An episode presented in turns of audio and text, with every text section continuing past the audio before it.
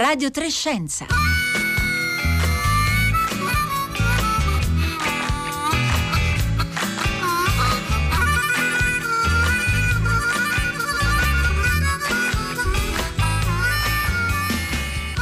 Buongiorno, buongiorno, a tutti, bentornati a Radio Trescenza da Roberta Fulci. Il 2020 è stato un anno terribile, su questo siamo sicuramente tutti d'accordo. Oggi però eh, che quest'anno finisce a Radio Trescenza abbiamo pensato di cambiare punto di vista in modo piuttosto radicale. Abbiamo pensato di chiederci com'è stato il 2020 per le altre specie viventi. La pandemia ci ha dato anche l'occasione di ripensare eh, al nostro rapporto con l'ambiente eh, e con gli altri esseri viventi. Noi per oggi ci limitiamo al regno animale, proveremo a uscire dal nostro sguardo eh, esclusivamente antropocentrico e a guardare l'anno appena trascorso con gli occhi di altre specie animali. Se il 2020 è stato un anno funesto per noi umani, questo non vuol dire insomma, che eh, lo sia stato per il regno animale in genere, anzi potrebbe essere tra le cose da salvare del 2020, potrebbero essere dei semi sotto la neve. Noi cercheremo i nostri semi nel regno animale e tra gli animali resteremo anche nella seconda parte della puntata con una, con una ben precisa categoria del mondo animale, i ragni. I ragni che sono protagonisti delle opere di Tomás Saraceno, l'artista dell'anno di Radio 3 per il 2021, artista eh, argentino che lavora su un confine molto ricco e articolato tra arte e scienza. Tutto ciò anche, come sempre, con il vostro aiuto e con i vostri messaggi. Questo 2020 così diverso vi ha portato eh, un nuovo modo di guardare agli animali, magari avete imparato qualcosa di inaspettato durante i periodi di confinamento o avete iniziato iniziato a rapportarvi agli animali in un modo diverso. Allora aspettiamo i vostri racconti, commenti, domande via sms via whatsapp al 335 5634 296.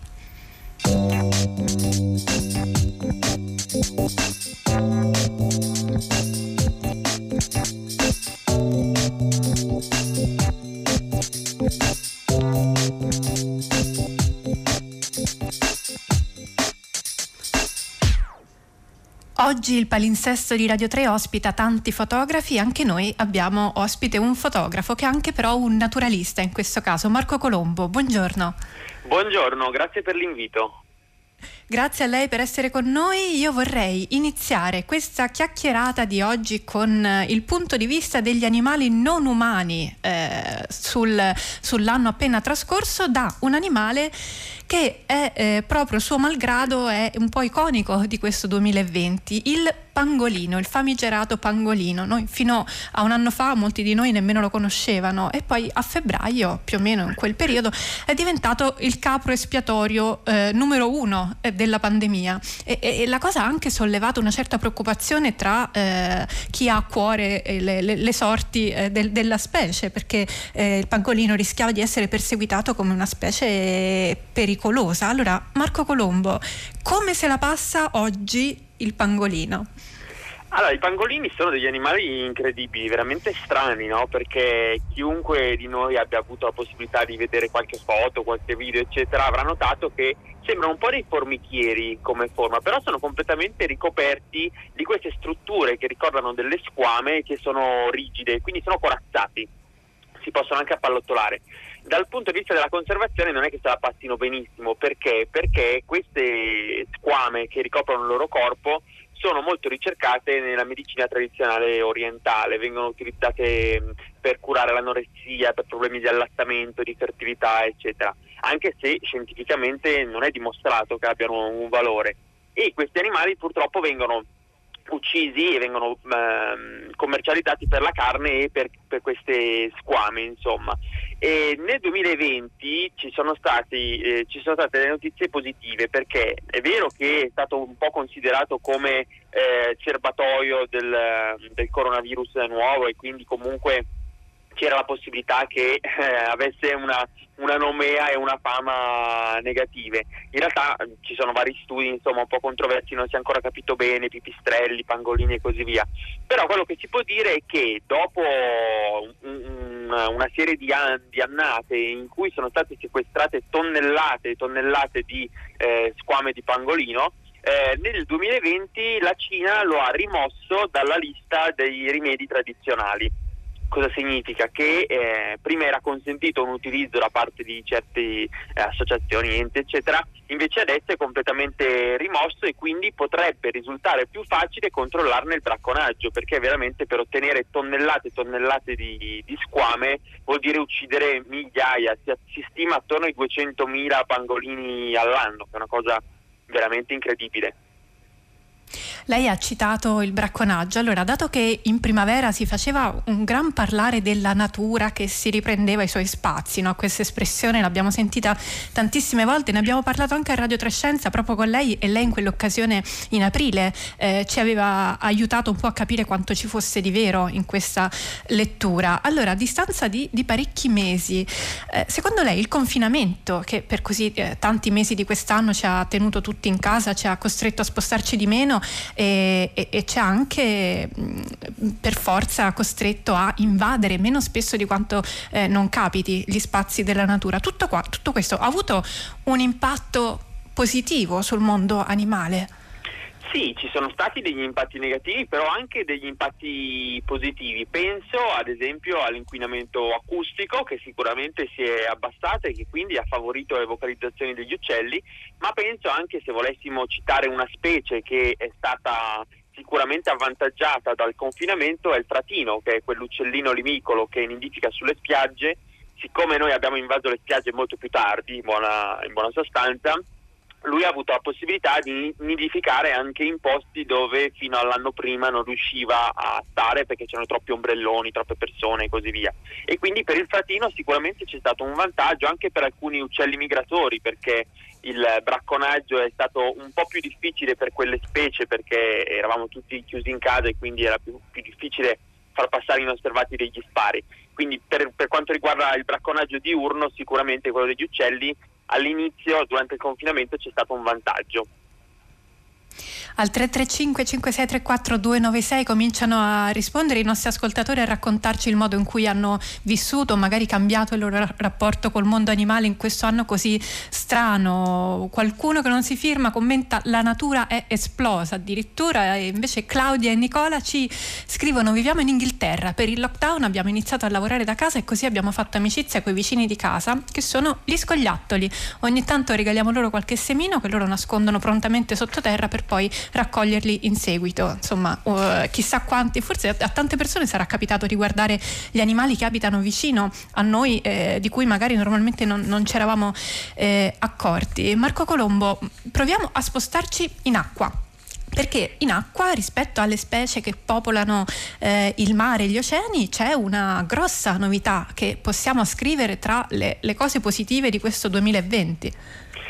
Sì, questa è una novità incredibile e bellissima direi, cioè l'istituzione di, della quarta area marina protetta del mondo per estensione.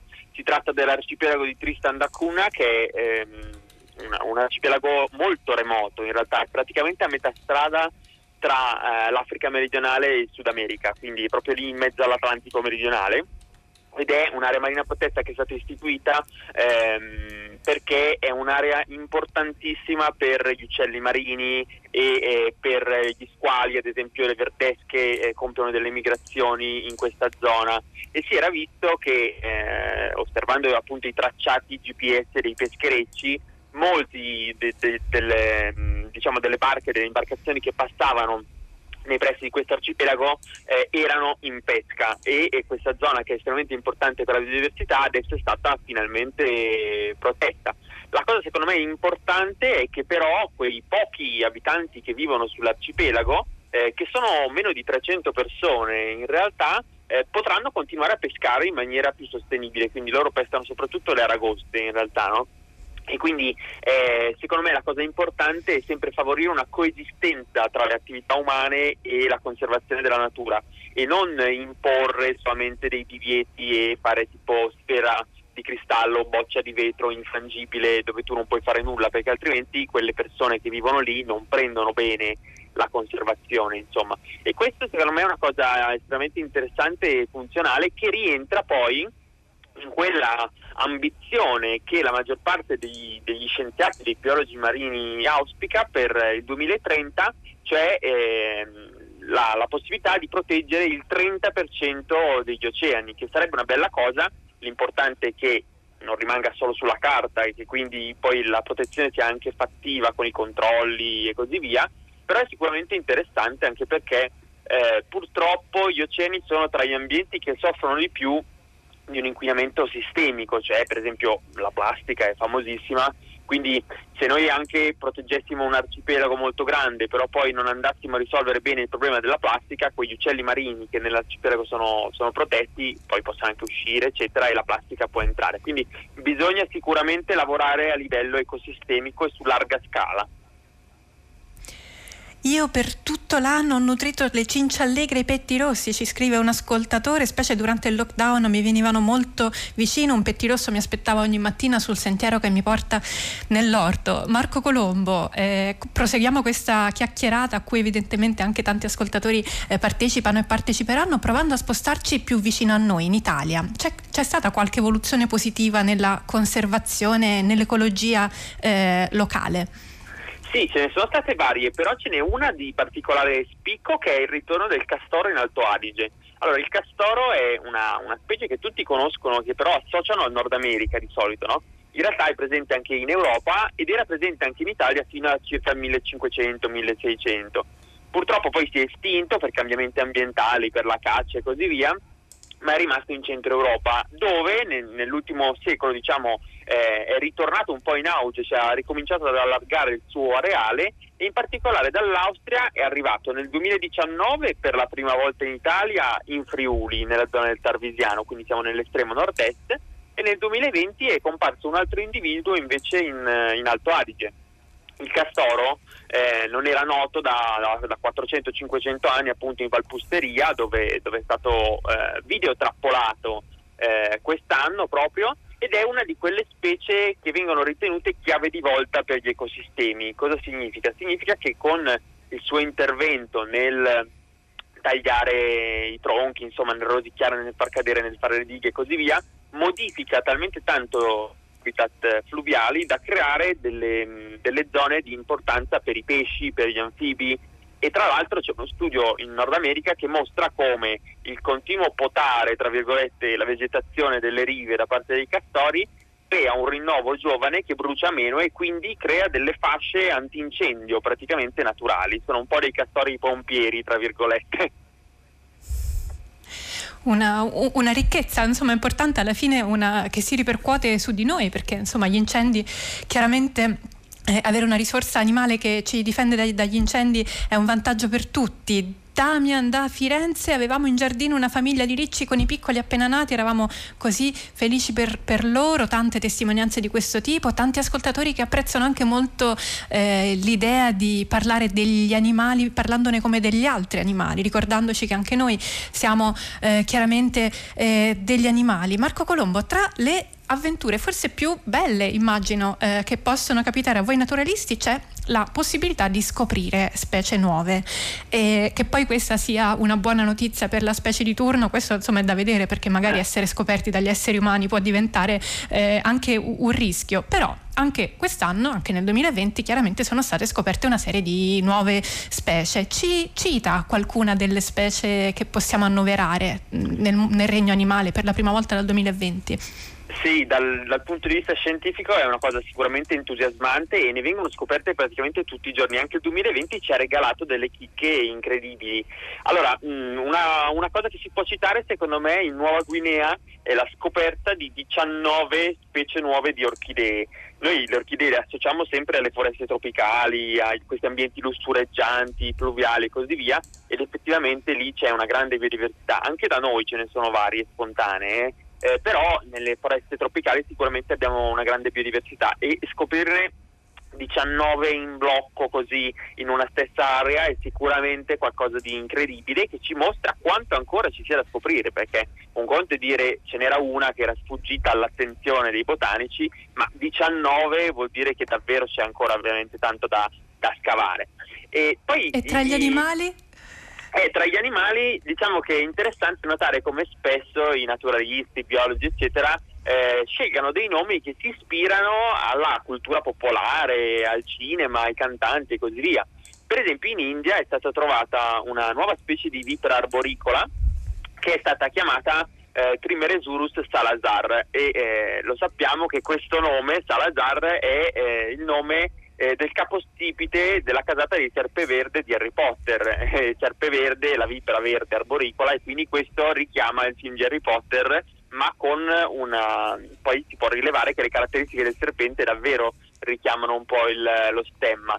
E poi eh, c'è anche un ragno che eh, è stato intitolato, diciamo, è stato dedicato a Joaquin Phoenix che ha fatto Joker eh, nel film e infatti questo ragno ha un disegno rosso, bianco e nero che ricorda un po' la maschera di, di Joker. Questo ragno arriva dall'India, qualcosa di bellissimo eh, perché è un ragno molto vellutato, molto carino, anche interessante insomma da, da, da osservare, però è in una zona localizzata dell'Iran.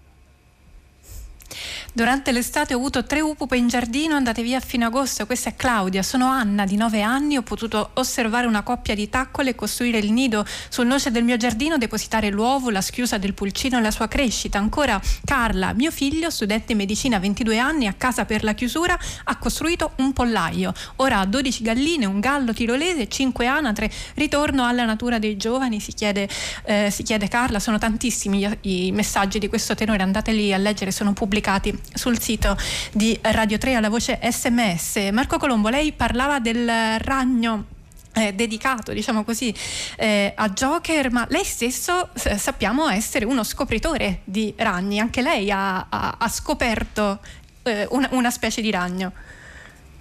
Sì, eh, ho avuto la fortuna diciamo, di eh, osservare questo ragno in Sardegna e ehm, ho notato aveva delle differenze rispetto alla specie nota. Allora insieme al, all'amico e collega Bruno Manuncia dell'Università di Sassari e all'aracnologo Arthur Decae che invece è olandese il massimo esperto di questi ragni che sono chiamati ragni botola perché vivono sottoterra in una galleria chiusa con un coperchietto proprio che ricorda una botola. Abbiamo studiato questo ragno e abbiamo scoperto ci sono voluti sette anni in realtà per, per, capire perché era molto complicato, un tipo di ragni poco studiato e abbiamo scoperto che era una specie nuova e quindi gli abbiamo dato un nome, l'abbiamo chiamato ragno nuragico eh, in onore appunto della civiltà nuragica che eh, colonizzava appunto la Sardegna. Grazie, grazie Marco Colombo per tutte le storie che, che ci ha raccontato dal, dal, ragno nuragico fino alle orchidee, fino al pangolino, fotografo e naturalista, lo ricordo Marco Colombo. Noi oggi continuiamo a Radio Trescenza a parlare di ragni.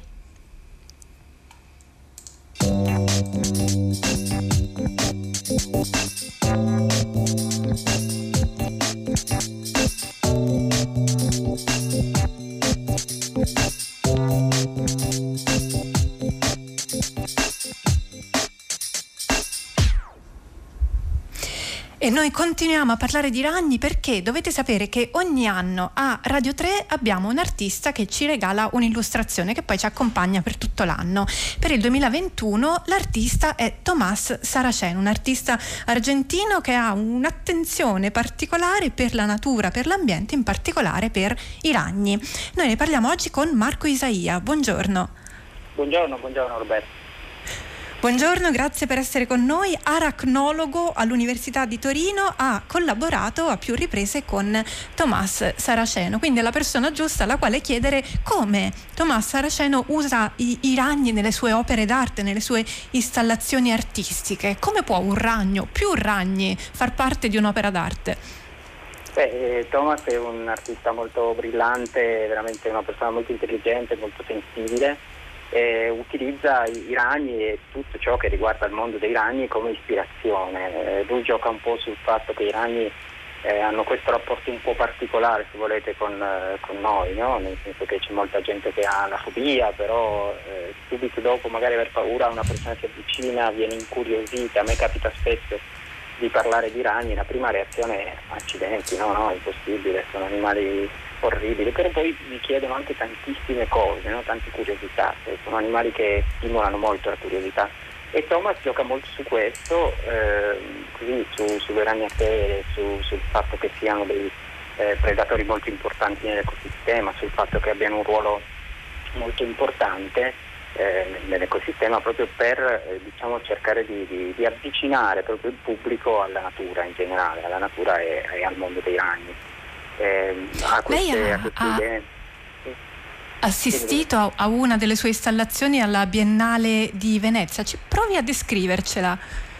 Sì, Thomas, eh, noi ci siamo proprio conosciuti in quell'occasione lì, eh, ho avuto il contatto tramite un collega tedesco, aracnologo anche lui, che mi ha detto, eh, che ha detto a Thomas, guarda che c'è un aracnologo in Italia che studia, che studia i ragni, quindi contattalo per la presentazione di quest'opera, che era un'opera bellissima, una, una ragnatela di più o meno 3 metri per 3 metri per 3 metri, quindi eh, installata tra l'altro in, uh, aveva un'installazione molto particolare perché era all'interno di un cubo scuro, molto scuro, quindi si entrava in questo ambiente molto buio in cui c'erano queste luci che illuminavano questa ragnatela che di fatto era stata eh, costruita, intessuta da eh, specie diverse in momenti diversi. Sono specie sociali eh, nei rani la socialità è molto poco diffusa, è un'eccezione, però Thomas ha lavorato con queste specie che proprio costruiscono delle tele enormi eh, per aiutarsi l'uno con l'altro a catturare prede molto grandi. Quindi lui ha fatto questa prima ragnatela con delle nefie, che sono rani molto grandi che vivono a livello dei tropici,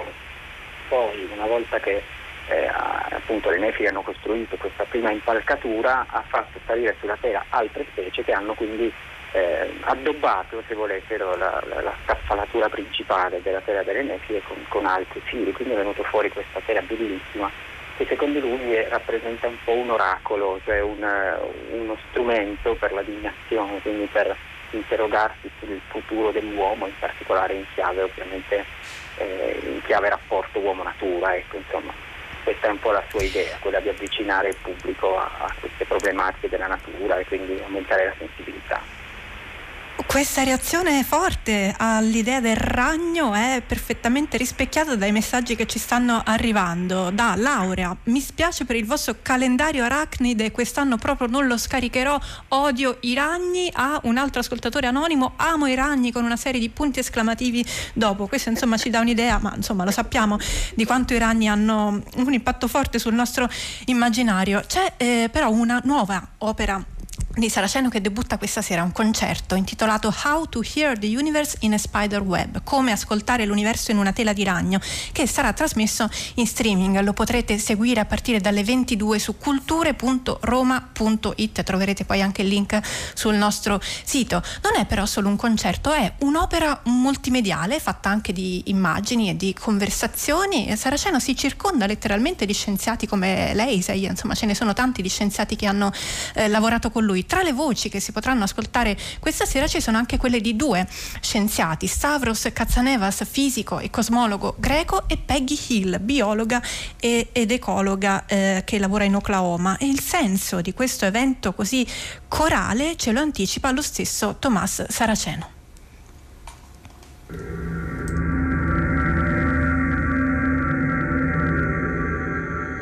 I've been very passionate about uh, um, the world where I live, but also the world where others live. Mi appassiona molto il mondo in cui vivo, ma anche il mondo in cui vivono gli altri.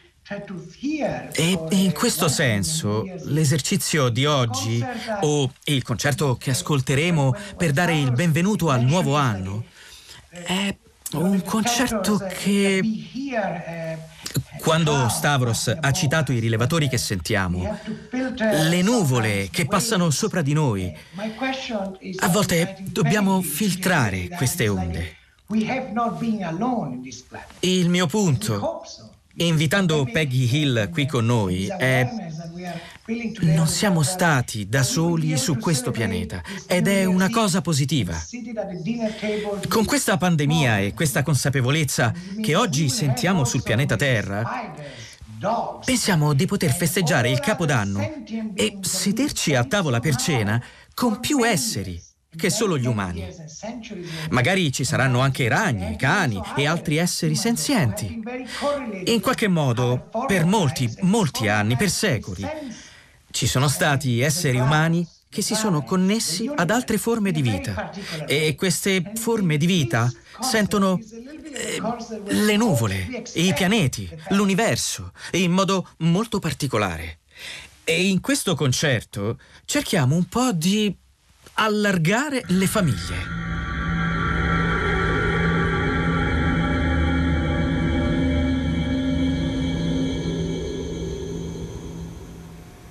Isaia, nel concerto di questa sera vedremo anche un po' del suo lavoro. Ma sì, Thomas mi ha chiesto di, di partecipare in modo diciamo, virtuale, io ho spedito un, un, piccolo video. L'ha chiesto a molti, molte delle persone che, che, in qualche modo collaborano con lui. Eh, si trattava di filmare delle ragnatele e provare a fare una sorta di divinazione, chiaro che a livello scientifico questo per me ha relativamente poco senso, però comunque è una suggestione carina, una suggestione interessante. Noi abbiamo filmato una ragnatela di un ragno che vive in una grotta piemontese, una specie molto particolare, eh, molto localizzata, che tra l'altro è in pericolo di estinzione in relazione al fatto che il riscaldamento globale sta minacciando il microclima delle grotte, quindi questa specie è molto sensibile a queste variazioni. Eh, non so bene che, che, cosa abbia preso del video, forse ha preso semplicemente solo le immagini di questa, di questa ragnatela. E non so neanche bene cosa aspettarmi da questo concerto che comunque si, così, eh, si preannuncia molto molto particolare, poi ci sono tutte queste contaminazioni con la fisica eh, con la musica, eccetera, quindi è una cosa Ecco, molto... a questo proposito, Peggy, Peggy, Hill, una delle persone citate da Tommaso Saraceno nel, nelle parole che abbiamo ascoltato, una delle persone che prende parte all'evento multimediale di questa sera, Peggy Hill è definita una biotremologa, studia cioè le vibrazioni da un punto di vista ecologico. Allora, Marco Isaia, lei, lei che è proprio esperto di ragni, perché se sei un ragno le vibrazioni sono così importanti? Beh, eh, c'è da dire subito che i ragni, a parte eh, un'importante eccezione che è quella dei salticci, di cui tra l'altro abbiamo parlato anche in Rai un po' di tempo fa, eh, i ragni ci vedono molto poco e di conseguenza tutta la percezione del mondo è legata eh, alle vibrazioni sostanzialmente e percepiscono anche in qualche modo gli odori. Marco Isaia è ancora con noi, forse l'abbiamo Pe- sì, Marco Isaia è caduta la linea, allora mentre cerchiamo di richiamarlo io intanto vi, eh, vi inizio a ricordare eh, come ascoltare questa sera, ascoltare e guardare perché si tratta di un'opera multimediale, il, il concerto di questa sera. Allora eh, si intitola Come ascoltare l'universo in una tela di ragno in streaming dalle 22 su culture.roma.it. È un'opera di Tommaso Saraceno, artista eh, dell'anno per il 2021 per Radio 3. Eh, trovate tra l'altro un'intervista che è andata in onda a, per Radio 3 Suite il 29 dicembre, l'altro ieri la trovate su raiplayradio.it se volete ascoltare eh, il racconto delle sue opere proprio dalla sua, dalla sua, voce. Marco Isaia è di nuovo con noi? Sì, sì, deve essere incastrata sì. in qualche modo. Ehm... Ecco, guardi, allora per, per, per, salutarci vorrei approfittare della sua mh, expertise di aracnologo per uh, girarle una domanda fulminea da parte di un'ascoltatrice. Eh, tantissimi ci scrivono dei ragni che in particolare in quest'annata eh, di confinamento hanno incontrato nella loro casa e Mariella è preoccupata perché non trova più il ragno che aveva visto nel mobiletto del bagno e ci chiede ma i ragni vanno in letargo? Beh, eh, diciamo che dipende molto dalle specie, ci sono specie che sono attive d'inverno e altre specie che invece preferiscono passare l'inverno nei loro ricoveri fatti ad esempio di seta.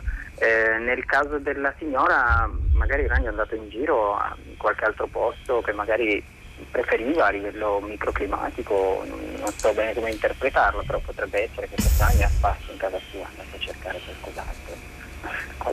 Lei quando, quando, è caduta la linea ci stava raccontando che per i ragni sì. le vibrazioni sono eh, fondamentali perché si tratta di animali ciechi, addirittura qualche specie uh, corteggia il partner tramite sì. le vibrazioni. Intanto non sono tutti ciechi, eh, eh, appunto, in generale eh, hanno un senso della vista molto poco sviluppato. Eh, per quanto riguarda le vibrazioni, sì, ci sono delle specie che utilizzano il corteggiamento, addirittura pizzicano la tela, i maschi pizzicano la tela della femmina facendo delle vere e proprie alternanze di, di, di, dei pattern, se volete, vibrazionali che in qualche modo la femmina percepisce. Eh, e questo ci fa capire come abbia senso raccontare ra- eh, dei ragni, il mondo dei ragni attraverso un concerto. Noi siamo arrivati alla fine di questa puntata, allora grazie Marco Isaia, arac- aracnologo all'Università di Torino e a sua volta partecipe sul lato scientifico visuale dell'evento di questa, di questa sera che trovate linkato sul nostro sito. Da Roberta Fulce e da tutta la squadra di Radio Trascenza, buon anno a tutti voi.